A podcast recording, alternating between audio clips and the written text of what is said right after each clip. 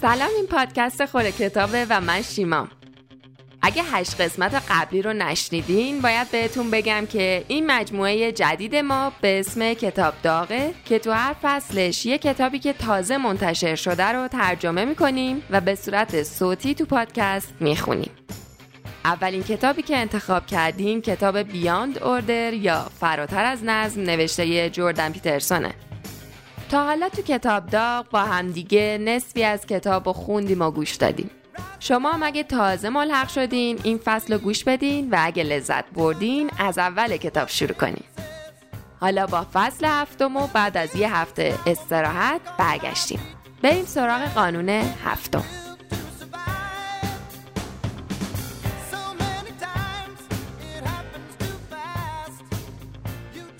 قانون هفتم. برای حداقل یک هدف به سختی کار کنید. و بعد ببینید چه اتفاقی میافتد. ارزش حرارت و فشار وقتی زغال سنگ تو لایه های خیلی زیر زمین تحت فشار و حرارت زیادی قرار می‌گیره اتماش توی آرایش مجدد به صورت یه بلور منظم و تکرار شونده به الماس تبدیل میشه. کربنی که زغال سنگ و شکل میده در شکل الماس به نهایت دوام ممکن می‌رسه از اونجایی که می‌دونیم الماس سختترین ماده است بین مواد و در نهایت توانایی انعکاس نور پیدا می‌کنه. ترکیب این دوتا ویژگی دوام و درخشش استفاده از الماس رو به عنوان نمادی از ارزش توجیه می‌کنه. به این معنی که اون چیزی که با ارزشه خالص منظم و با وجود نور درخشانه و این نکته همونطور که برای یه گوهر صادقه برای فرد هم صدق می‌کنه. و البته نور نشونه اون درخشش زیرکانه هوشیاری بالا و متمرکزه. آدما تو طول روز وقتی نور وجود داره هوشیارن. بیشتر این هوشیاری بسریه و بنابراین به نور بستگی داره. روشن شدن همون رسیدن به حالتی از بودنه که معمولا همراه با الوهیته و به معنای بیداری و آگاهی فوقالعاده بالاست. بر سرگذاشتن الماس هم به معنای مرتبط بودن با درخشندگی خورشیده و مثل پادشاه یا ملکه‌ای که تصویرش روی سکه طلا ضرب شده استانداری تقریبا با ارزش جهانیه. گرما و فشار ماده اصلی زغالسنگ معمولی رو به کمال تبلور و نایاب الماس تبدیل می‌کنه. همین نکته رو در مورد یه شخص هم میشه گفت. ما می‌دونیم که نیروهای مختلفی که تو روح آدمیزاد فعالیت می‌کنن بیشتر وقتا با هم همسو نیستن. ما کارایی انجام میدیم که آرزو می‌کنیم ای کاش انجام نمی‌دادیم و کارایی رو که می‌دونیم باید انجام بدیم انجام نمیدیم. ما می‌خوایم لاغر باشیم ولی رو کاناپه لم میدیم چیپس می‌خوریم بعد ناامید میشیم. ما بی هدف، سردرگم و به خاطر تردیدمون بی حرکتیم. ما علا رقم داشتن اراده به خاطر وسوسه هامون به جهات مختلفی کشیده میشیم. وقت تلف می‌کنیم، پشت گوش میندازیم و احساس خیلی بدی دربارش داریم. اما تغییری نمی‌کنیم. به همین دلایل بود که مردمان باستان به راحتی می‌تونستن باور کنن که روح انسان می‌تونه به تسخیر ارواحی مثل ارواح مردگان، شیاطین و خدایان در بیاد که لزوما هیچ کدومشون هم منافع فرد و مد نظر ندارن. این نیروهای مخالف، این ارواح وسوسگر و اغلب خبیسه از زمان ظهور روانکاوی به صورت تکانه ها، احساسات، حالتهای انگیزشی و یا ترکیبی از همه اینا با هم دیگه اینجوری مفهوم سازی شدن که مثل پاره ای از شخصیت های عمل می‌کنن که به خاطر خاطراتمون درونمون با هم یکی میشن نه به خاطر نیت هاشون. ساختار عصبی ما در واقع سلسله مراتبیه.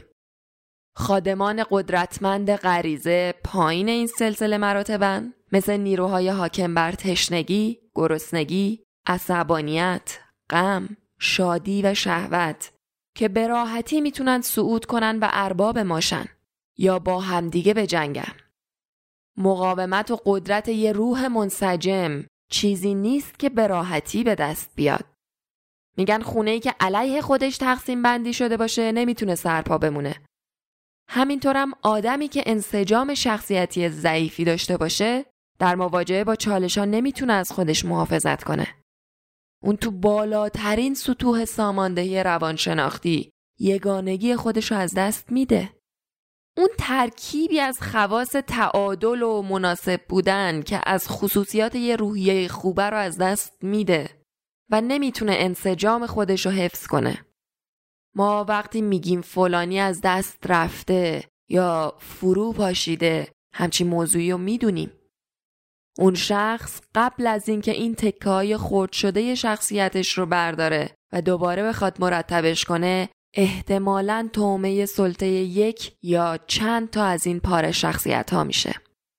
این پاره شخصیت ممکنه خشم، استرابش یا درد باشه که تو اون زمان که فرد کنترلش رو از دست میده خیز برمیداره و بهش مسلط میشه. شما این واقعیت رو می‌تونید وقتی یه بچه دو ساله دچار عصبانیت میشه به وضوح ببینید. اون موقتا از دست میره و برای اون لحظه تبدیل به احساسات خالص میشه.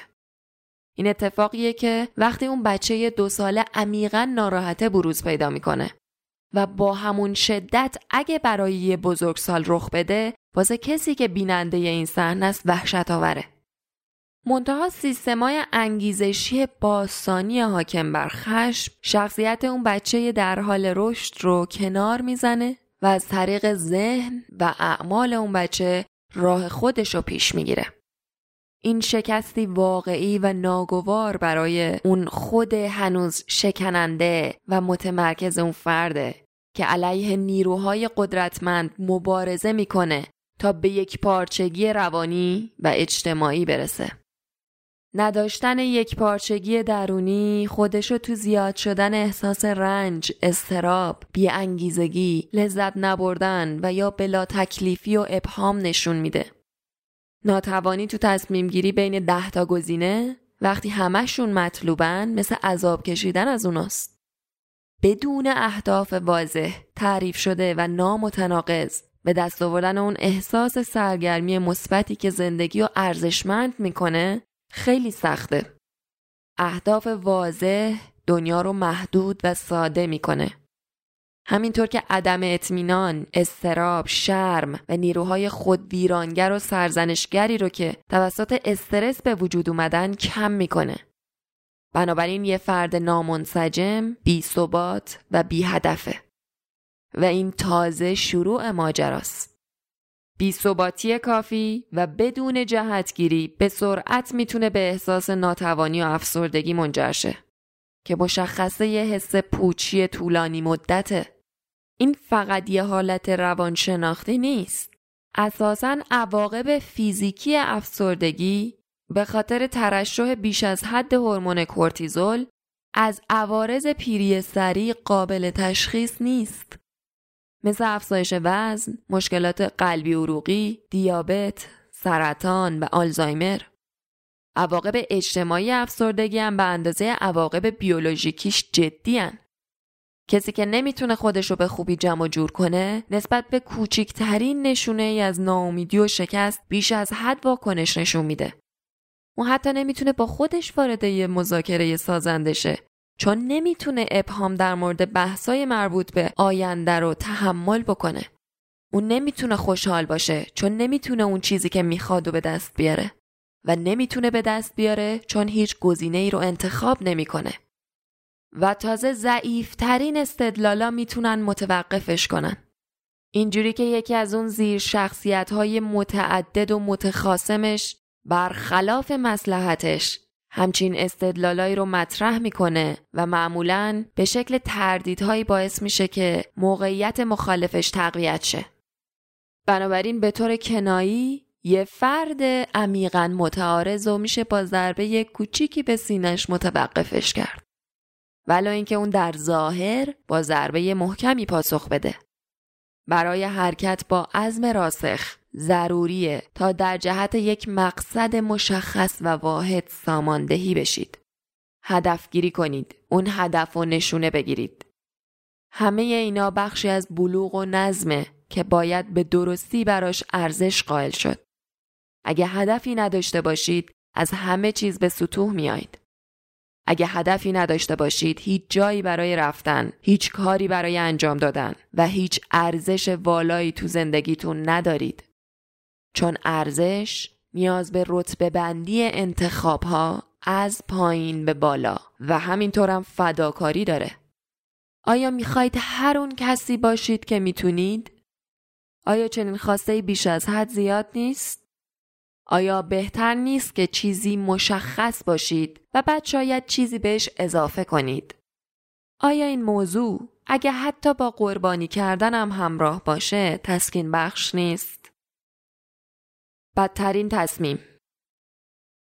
وقتی من تو مقطع دکتری بالینی تو دانشگاه مگیل مونترال تحصیل می کردم متوجه بهتر شدن شخصیت هر کسی می شدم که اون برنامه 5 ساله رو ادامه می‌داد با اینکه این برنامه به تدریج سخت و سختتر داشت می شد.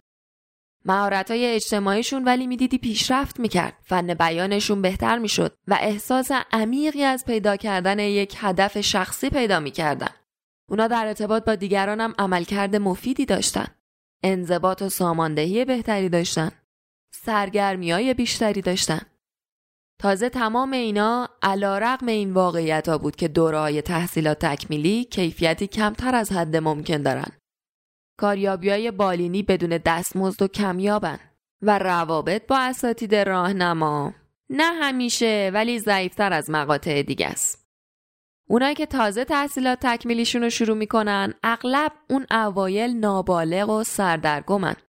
اما انضباطی که خیلی زود به خاطر ضرورت تحقیق و به خصوص تز دکتری بهشون تحمیل میشه شخصیتشون رو بهتر می‌کنه.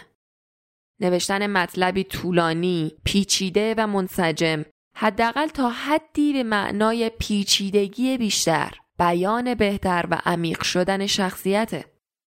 وقتی من استاد دانشگاه شدم و شروع به راهنمایی دانشجوهای مقاطع کارشناسی و ارشد کردم دوباره همین مورد رو مشاهده کردم. اون دانشجوهای روانشناسی تو دوره کارشناسی که با کار آزمایشگاهی سازگار شدن و بنابراین کارهای اضافه بر سازمان انجام دادن نسبت به اونایی که بار کمتری به دوش کشیدن نمره بهتری گرفتن. به عهده گرفتن وظایف به دانشجوی سال اولی کمک کرد تا انجمنای خودشون رو ایجاد کنن. در حالی که کلی وقتشون تنگتر شده بود و به خاطر رسیدن به تمام این برنامه ها میبایست منضبطتر می شدن. من موقع کار به عنوان روانشناس بالینیم همین روند رو دیدم. من معمولا مراجعانم رو تشویق می کنم که بهترین مسیر پیش روشون رو انتخاب کنن. حتی اگه این مسیر با ایدئالشون فاصله زیادی داشته باشه. همچین انتخابی بعضی وقتا به معنی افول موقتی جاه طلبی و غرور آدم هست. اما مزیتش تو جایگزین شدن چیزی واقعی به جای قوطه شدن تو خیالاته. تقریبا همیشه به دنبال تصمیم گیری تو سلامت روان بهبود ایجاد شده. آیا چیزی وجود داره که ارزش تعهد پذیرفتن داشته باشه؟ من حالا به اندازه کافی عمر کردم که دیده باشم وقتی رفتارهای مختلفی بروز پیدا می‌کنه که توشون ممکنه به همچین سوالی جواب داده شه چه اتفاقی میافته. تو مسیر شغلی خودم به عنوان یه دانشجوی کارشناسی و بعد تحصیلات تکمیلی بعد استاد دانشگاه روانشناس بالینی محقق و تو فعالیت های مختلفی که تو بقیه زمین ها انجام دادم شاهد همین مسیر دو جانبه توسعه بودم که بارها خودشو نشون داده. در اصل هر دو جنبه در دسترس همن برای هر جوون در آستانه بزرگسالی که نیمی توسعه پیدا کرده اما هنوز سرگردان، نابالغانه بدبین، پر از سوال، مردد و ساده امیدواره که اونم یعنی همه ما برای من بدیهیه که بعضی از تعهدات ارزش موندگاری دارن. همون ارزشی که در درجه اول توی شخصیتتون و بعد در عشق، خانواده، دوستی و شغل نصیبتون میشه. کسایی که نمی‌خوان یا نمی‌تونن به صلاح باقی خوب و آراسته تو هر کدوم از این زمینه ها درست کنن لاجرم به همین خاطر رنج می‌کشم. با این حال تعهدم هزینه خودشو داره. تحصیل تو مقطع کارشناسی به معنی فداکاری و درس خوندنه و انتخاب یه رشته خاص به معنی صرف نظر کردن از مسیرهای تحصیلی دیگه است. انتخاب شریک زندگی و گروه دوستام همینطوره. بدبینی درباره همچین مواردی یا صرفا تردید و دودلی در موردشون به راحتی با اقلانیت ابلهانه پوچگرایی همراه میشه که همه چیز رو تحلیل می‌بره. چرا خودم رو اذیت کنم؟ چه فرقی می‌کنه؟ چی باعث میشه یه مسیر رو به مسیر دیگه یا اساساً به هر چیز دیگه ای ترجیح بدم؟ آیا این امکان پذیره که با هر همسری هر گروهی از دوستا یا هر حرفه‌ای قانع شد و یا ازش خوشحال هم شد؟ به یه تعبیر دیگه رضایتی که از این تمهیدات حاصل میشه می‌تونه با مجموع انتخابای دیگه هم به دست بیاد. از طرفی همچین استدلالی خیلی معیوبه. شرکای رمانتیک زندگی ممکنه به شدت بی ثبات و پیچیده باشن. درست مثل گروه های دوستی یا هر شغل و حرفه‌ای که سرخوردگی داره، ناامیدی داره، فساد، سلسله مراتب خودسرانه، سیاست های داخلی و حماقت های محض تو تصمیم گیری دارن. ما می‌تونیم از کمبود اون ارزش خاص یا ایدئال نتیجه بگیریم که هیچی بیشتر از چیزای دیگه مهم نیست و یا حتی نامید کننده تر این که اساسا هیچی مهم نیست. اما کسایی که همچین نتیجه گیری می‌کنن فارغ از این که چقدر از استدلالای منسجم و منطقی استفاده کنن هزینه سنگینی میدن. آدما وقتی مقطع کارشناسی یا حرفشون رو ول می‌کنن ازش رنج می‌برن. و البته منظور دقیقا رها کردن ها نه شکست خوردن. اگرچه تشخیص این دوتا از همدیگه کار سختی باشه. بعضی وقتا آدما شکست می‌خورن چون علا رقم نیت خوب و انضباط لازم نمی‌تونن کارشون رو مدیریت کنن. مثلا کار یه وکیل نیاز به ظرفیت کلامی خاصی داره. یعنی نجار باید از کار کردن با اشیا راحت باشه. بعضی وقتا مطابقت بین فرد و انتخابش اونقدر ضعیفه که حتی تعهدم برای تحقق اون نتیجه مطلوب کافی نیست. اما شکست اغلب به خاطر ذهنیت ناکافی، منطقی سازی مفصل اما بیهوده و مسئولیت نپذیرفتنه و نتیجه خوبی ازش به دست نمیاد. افرادی که شغل یا حرفه رو انتخاب نمی‌کنن بی و دستخوش پیش آمد میشن. اونا ممکنه این رفتار رو سعی کنن با نمایش رمانتیکی از اسیان، خستگی و بدبینی نابالغانه نسبت به جهان توجیه کنن. یا ممکنه بعضی وقتها با تلاش های هنری آوانگارد تلاش کنن هویتی واسه خودشون بسازن. یا با سوء مصرف الکل و مواد مخدر بخوان از رضایتمندی فوریش بهره بگیرن. اما هیچ کدوم از اینا واسه موفقیت یه فرد سی ساله هم کارساز نیست چه رسد به فردی که یک دهه بزرگتر باشه. همین موضوع در مورد کسایی که نمی‌تونن انتخاب کنن و به یک شریک زندگی متحد بمونن یا نمی‌خوان یا نمی‌تونن به دوستاشون وفادار بمونن هم صدق می‌کنه. اونا تنها منزوی و قابل ترحم میشن و همه اینا به عمق تلخی و بدبینی که تو وهله اول باعث انزواشون شد اضافه می‌کنه. این دور باطلی نیست که بخواید باهاش زندگیتون رو توصیف کنید. کسایی که من میشناختم و مقطع کارشناسیشون رو تموم کردن به همین خاطر بهتر شدن. اما لزوما خوب نشدن. عملکردشون بهینه نشد یا به خاطر انتخاباشون هیجان زده و بدون شک و تردید نشدن. حتی از ادامه تحصیل تو اون رشته مطمئن نبودن. اما وضعشون خیلی بهتر از کسایی بود که انصراف دادن و عقب نشستن. پایبندی به تعهدات و فداکاری نیاز به بلوغ داره و کسانی که به عهدش گرفتن به آدمای بهتری تبدیل شدن. بنابراین نتیجه مواردی هست که ممکنه خودمون رو به اونا متعهد کنیم.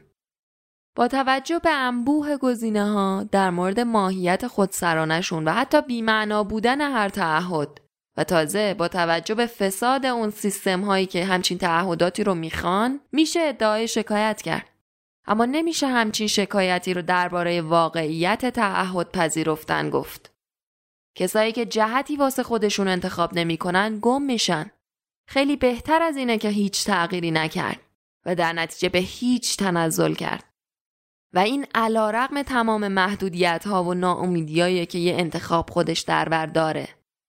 یأس بدبینانه هر کجا که باشید تصمیم بدیه. اما کسی که از این تصمیم فراتر رفته باشه یا به عبارت دقیقتر اون بدبینی رو با شبهه عمیقتر جاگزین کرده باشه که به خود همین بدبینی به همین باور و به عنوان نقش اون راهنمای نهایی باشه با مخالفت میگه بدترین تصمیم تصمیم نگرفتنه. انضباط و یک پارچگی انضباطی که تمرکز بر یک موضوع امکان پذیر می‌کنه از همون جوانی شروع میشه. بچه ها از همون سنای پایین شروع می‌کنن به تنظیم کردن احساسات و انگیزه های مختلفی که غریزه اصلیشون رو برای بقا ترکیب می‌کنه با استراتژی های همکاری و رقابت داوطلبانه با دیگران. و بچههایی که درست این فرایند رو طی کرده باشن و خوش اقبال باشن این کار رو طوری مدیریت می‌کنن که همزمان از لحاظ اجتماعی مطلوب و از نظر روانشناختی سالمه. وقتی این تجربه با غریزه مختل میشن با هم دیگه مثلا وقتی بچه گرسنه عصبانی یا خسته است یا سردشه پدر و مادر مهربون وارد عمل میشن و اون مشکلی که یک پارچگی شکننده کودک رو به هم ریخته حل می‌کنن. و یا بهتر از اون بهش یاد میدن که خودش مشکلش رو برطرف کنه. وقتی این روند با دقت کافی تموم شد یعنی وقتی بچه یاد گرفت که خودش مشکلش رو برطرف کنه بچه آماده است تا به جهان اجتماعی بپیونده. این اتفاق یا باید تا چهار سالگی رخ بده یا هیچ وقت رخ نمیده. یه بچه تا سن چهار سالگی باید خودشو سامان بده تا پیش همسالاش مطلوب باشه وگرنه با انزوای دائمی از اجتماع روبرو میشه. بچه‌ای که تا اون سن هنوز دچار اوقات تلخی میشه دقیقا با همین خطر روبروه.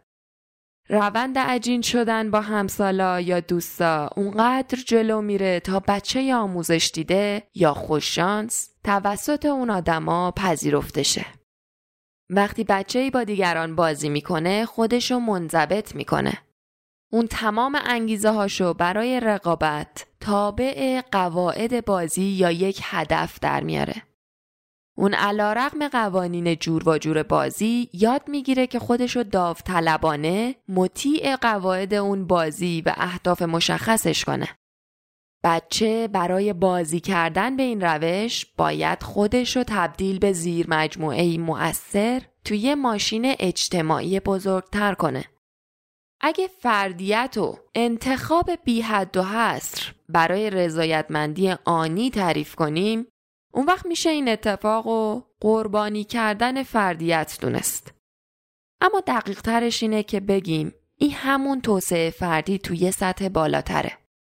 همون عملکرد کارآمد و یک پارچه ای که بین خواستای الان و ضروریات آینده تعادل برقرار می‌کنه.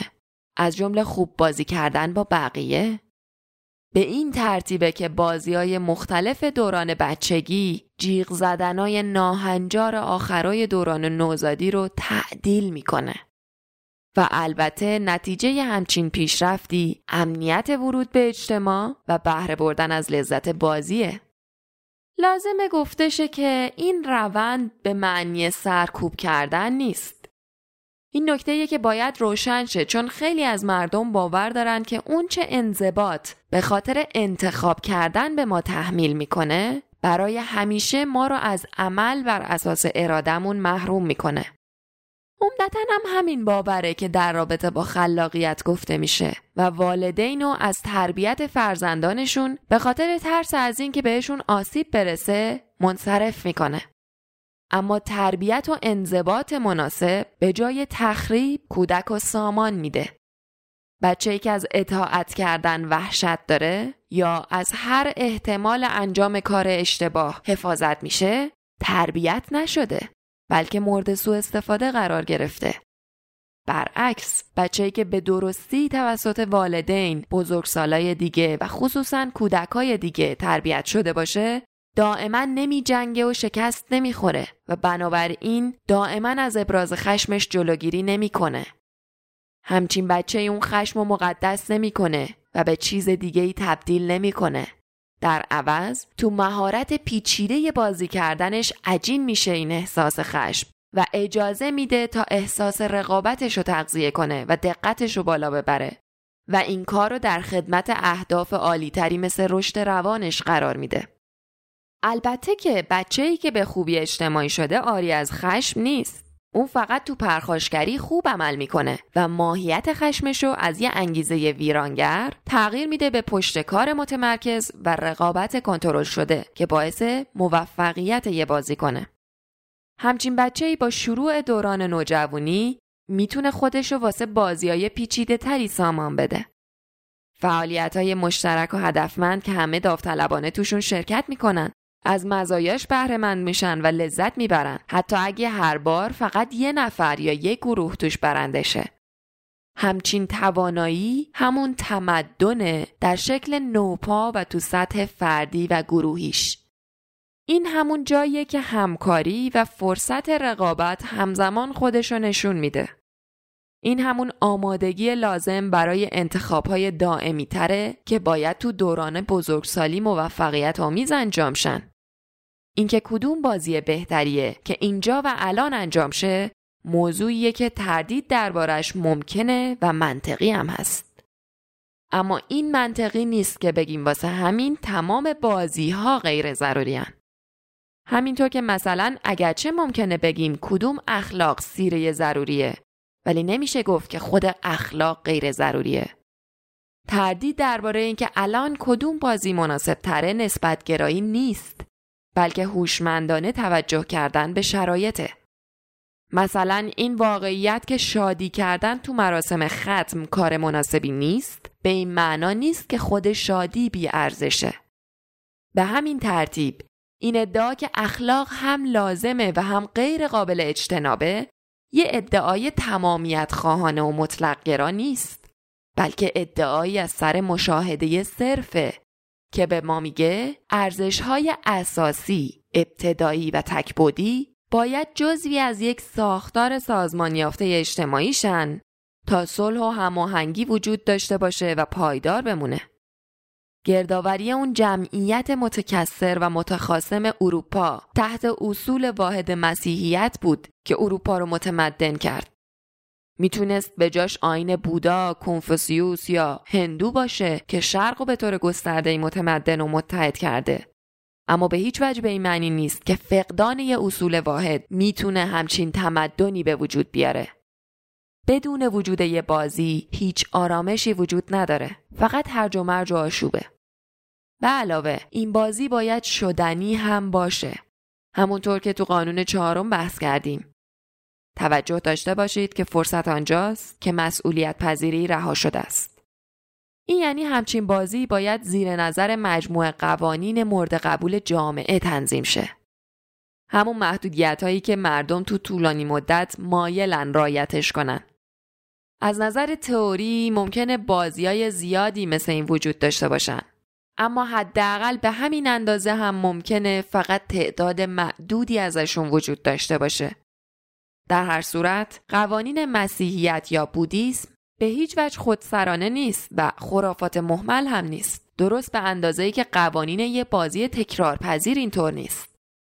تصور اینکه صلح بدون این بازی داوطلبانه و پذیرفته شده امکان پذیر باشه همون نبود درک خطر همیشگی قبیله گرایی متلاشی کننده که می‌تونه به راحتی ما رو به قهقرا ببره. وقتی جهان اجتماعی تونست کودک و مجاب به ادغام زیر شخصیت های مختلفش کنه اون بچه می‌تونه با بقیه بازی کنه. بعدش باید خودشو برای بازی های جدیتری که شغل و حرفش رو شکل میدن و انتظارات و قواعد و مهارت های بیشتری هم که طلب می‌کنن آماده کنه. اون وقتی بزرگتر شد باید اونا رو در کنار روابط جنسی یاد بگیره. باید شخصیت اجتماعیشو با فرد دیگه ای در هم بیامیزه تا زوجی که با اون فرد دیگه می‌سازه بتونه در آرامش و داوطلبانه برای بلند مدت تو جامعه زندگی کنه. همچین روند تو امانی از یک پارچگی روانی و اجتماعی که با کارآموزی همراهه وابسته به برون سپاری اقلانیت. پایبندی به این روند اونو به فردی تبدیل می‌کنه که از نظر اجتماعی پیچیده و مولد و از نظر روانشناختی سالم و لایق به دبستونهای درسته. اما داستان یک پارچگی شخصیت و اجتماعی شدن به همین جا ختم نمیشه. چون تو یک کارآموزی ارزشمند دو تا اتفاق به صورت همزمان میفته. همونطور که توی بازی قواعد بازی رو یاد می‌گیره همزمان اینم یاد می‌گیره که چطور باید بازیکن شایسته ای باشه. کارآموزم اولش مثل اون بچه که اگه می‌خواد بازی کنه باید مطیع قوانین بازی باشه.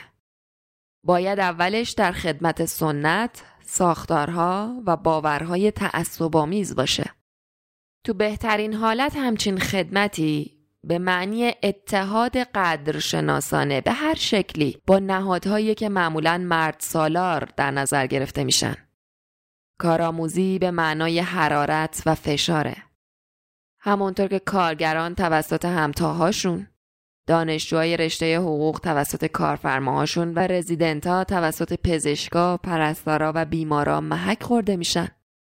هدف از این گرما و فشار هدایت یک شخصیت تکامل نیافته به یک مسیر واحد با یه هدف واحده و تبدیل شدنش به یه مسیر واحده. با هدف تبدیل شدنش از یک مبتدی بیانضباط به یه استاد کامل. با این حال استادی که ثمره شایسته کارآموزیه دیگه به هیچ وجه بنده تعصب نیست. بلکه در عوض حالا تعصب بنده اونه و مسئولیت نگهداری ازش و یا تغییرش زمانی که تغییر ضروری باشه به عهده اون استاده.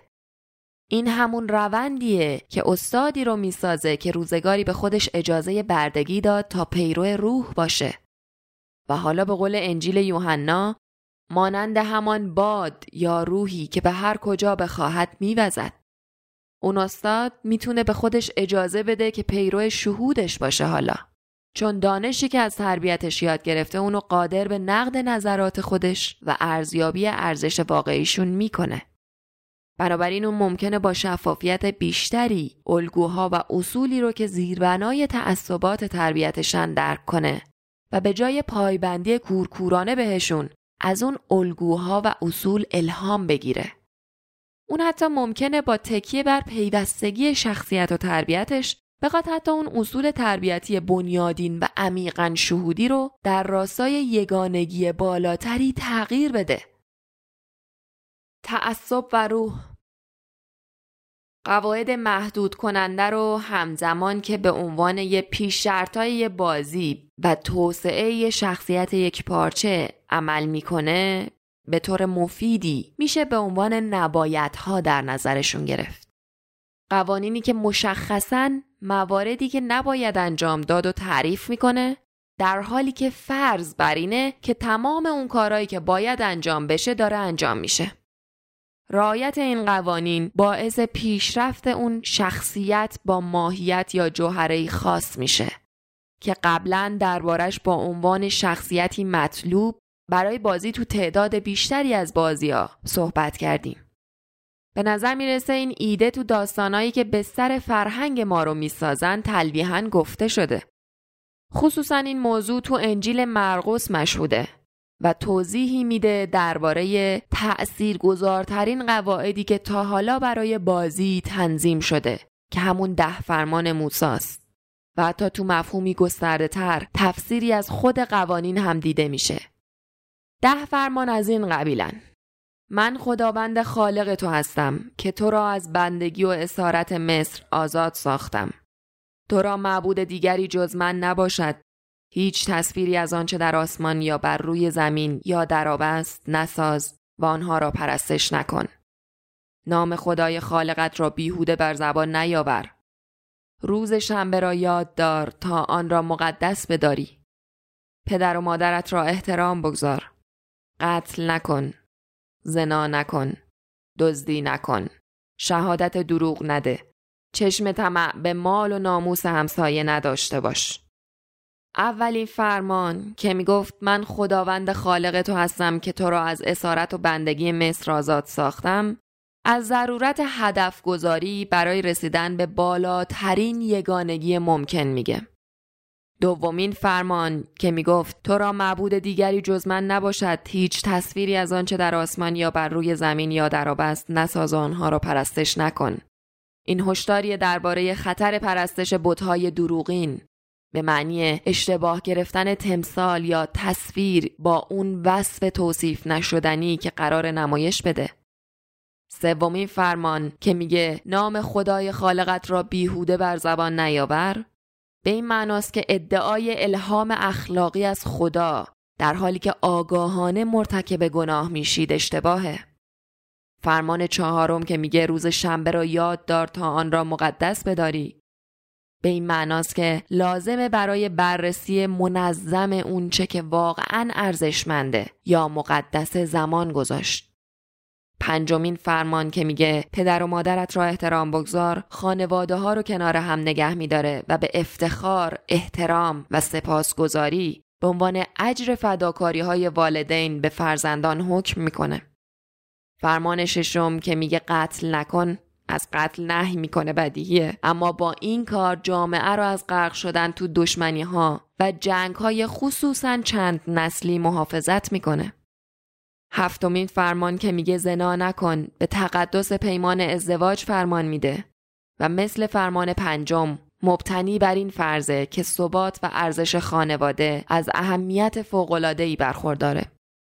فرمان هشتم که میگه دزدی نکن این امکان رو برای افراد صادق و سخت کوش فراهم می‌کنه تا بدون ترس از اینکه اونچه تولید کردن خودسرانه ازشون گرفته بشه از مزایای تلاشاشون بتونن بهره مند شن و به این ترتیب جامعه متمدن رو امکان پذیر کرده. فرمان نهم که میگه شهادت دروغ نده از یک پارچگی قانون حفاظت می‌کنه و از کاربردش به عنوان یک سلاح نهی می‌کنه. و دهمین فرمان که میگه چشم طمع به مال و ناموس همسایه نداشته باش یادآور این واقعیته که حسادت و کینه ای که از حسادت حاصل میشه قدرتمندترین نیروی مخربه. شایسته است که به این ده فرمان به عنوان حداقل مجموع قوانینی فکر کنید که برای ثبات یک جامعه لازمه به عنوان یک بازی اجتماعی قابل تکرار. این دستورات قوانینیه که تو کتاب هجرت یا اگزودوس اون داستان فراموش نشدنی اومده.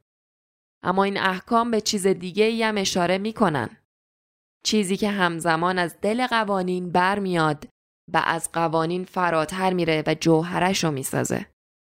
اون جوهره اینه. خودتو داوطلبانه در معرض مجموعه ای از قوانین تعیین شده از سوی اجتماع قرار بده. اون قوانینی که تو تدوینشون بعضی از سنت ها لحاظ شده. و بعد اون وحدتی که فراتر از قوانین میره ظهور می‌کنه. این وحدت فردی همون کسی رو که می‌تونید باشید شکل میده. اگه بر روی هدف خاصی متمرکز شده باشید و ازش منحرف نشید. داستانی درباره این ایده تو انجیل مرقس وجود داره. این بخش با داستان سفر مسیح به معبد اورشلیم شروع میشه جایی که اون میره اونجا و صرافا و بازرگانا رو از اون تو میندازه بیرون و با کاریزمایی مقاومت ناپذیر جمعیت و خطاب قرار میده و همونطور که داستان جلو میره زمانی که کاتبان و کاهنان از این واقع مطلع شدند به این فکر افتادند که چطور می‌توانند او را نابود کنند چون از او میترسیدند و می‌دانستند همه مردم مبهوت آموزه های او هستند. در نتیجه اونا شروع به توطعه چینی برای مسیح کردند و به امید شنیدن حرف بدعت آمیزی از اون و به خاطر همون تقاضای اشد مجازات برای اون حرف دائما سوال پیچش می‌کردن. همینطور که داستان میگه ای از فریزیان و هرودیان را نزد او فرستادند تا او را به دام بیاندازند. مسیح استادانه با سوال کننده ها برخورد می‌کرد و مختصر جوابشون رو می‌داد و اونا آزرده می‌شدند و کینتوز به سکوت فرو می‌رفتند. این بخش از انجیل با سخت ترین سوال و شاید از جنبه خائنانه و از جنبه زیرکانه ترین سوال به پایان می‌رسه که میگه یکی از کاتبان آمد و آنها را که با هم استدلال می کردند شنید و فهمید که او یعنی مسیح به خوبی به آنها پاسخ داده است. بنابراین از او پرسید اولین دستور چه بود؟ و عیسی به او جواب داد اولین دستور برای بنی اسرائیلی است پس بشنو. خداوند پروردگار ما یکیست و به خداوند خدای خود با تمام قلب و روح و ذهن و توانت عشق ببرز. این اولین فرمان است. و دومی این است که همسایت را چون خودت دوست بدار و هیچ فرمانی برتر از این نباشد. و آن کاتب به او گفت خب استاد تو حقیقت را گفتی. زیرا فقط یک خدا هست و جزو کسی نیست و دوست داشتنش با تمام قلب و روح و ذهن و توان در کنار عشق ورزیدن به همسایه از تمام فداکاری ها و قربانی ها بالاتر است. و چون عیسی دید که او با احتیاط جواب می دهد به او گفت تو از پادشاهی خدا دور نیستی و بعد از آن دیگر کسی شهامت پرسیدن سوالی نکرد. اینا چه معنایی دارن؟ شخصیتی منضبط که با مجموعه ای از قوانین مناسب یک پارچه شده همزمان شاید حتی ناآگاهانه از بالاترین ایدئال ممکن تقلید می‌کنه یا توسطش هدایت میشه. و اون ایدئال هر عنصر مرسوم اخلاق و تشکیل داده و همه قوانین رو سودمند، عادلانه و ضروری می‌کنه. مطابق جواب مسیح اون ایدئال یک چیز منحصر به فرد که بهش میگه یک پروردگاره که کاملا مجسم شده اونجایی که میگه با تمام قلب با تمام روح با تمام ذهن و با تمام توان و بعد به صورت عشقی یکسان بین خود و تمام بشر که در قالب همسایه ظاهر میشه فرهنگ غرب ناخداگاه تحت تاثیر یه درام بسیار عمیق قرار داره که به خاطر مبنای تصورات یهودی مسیحیش تمام این مفاهیم و منعکس می‌کنه از نظر روانشناسی مسیح تجسم تسلط بر تعصب و در نتیجه ظهور اون روحه. روح نیروی خلاقیه که اون چرا که بعدن در گذر زمان به تعصب تبدیل میشه رو به وجود میاره اولش. به علاوه روح همونه که در صورت امکان مرتب از سنتهای شریف زمانه فراتر میره.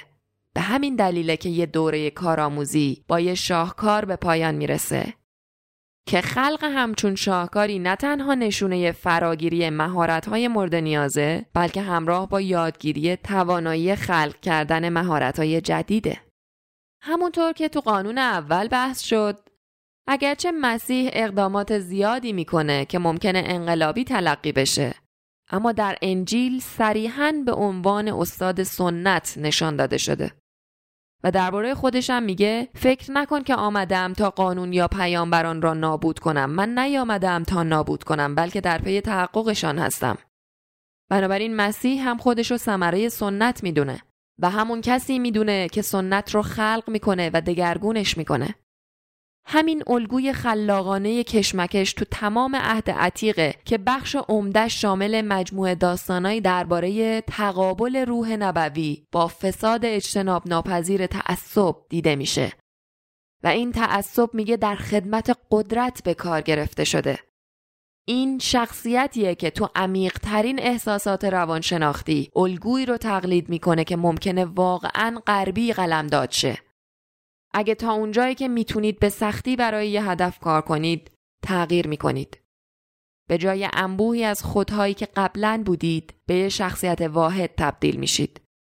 اون شخصیتی که به درستی رشد کرده نه فقط موجودی منضبطه که به خاطر تعهد و فداکاری شکل گرفته بلکه همونه که با بیان وحدت شخصیت خودش و جامعه خود اون انضباط یا همون تمدن رو میآفرینه نابود می‌کنه و تغییر میده. این همون حقیقتیه که عملکرد هر نظم قابل تحمل و برخواسته از دل آشوب تا ابد بهش بستگی داره. تا آنجا که احتمالا می‌توانید برای یک هدف کار کنید و ببینید چه اتفاقی فصل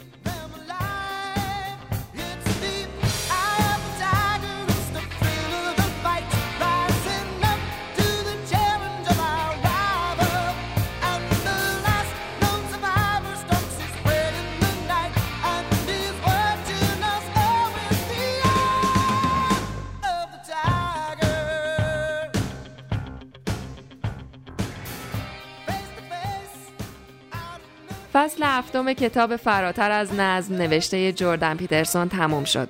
امیدوارم که از شنیدن این کتاب لذت برده باشین. نظرتون رو درباره هر موضوعی که تو نیمه اول کتاب مطرح شده با همون در میون بذاریم.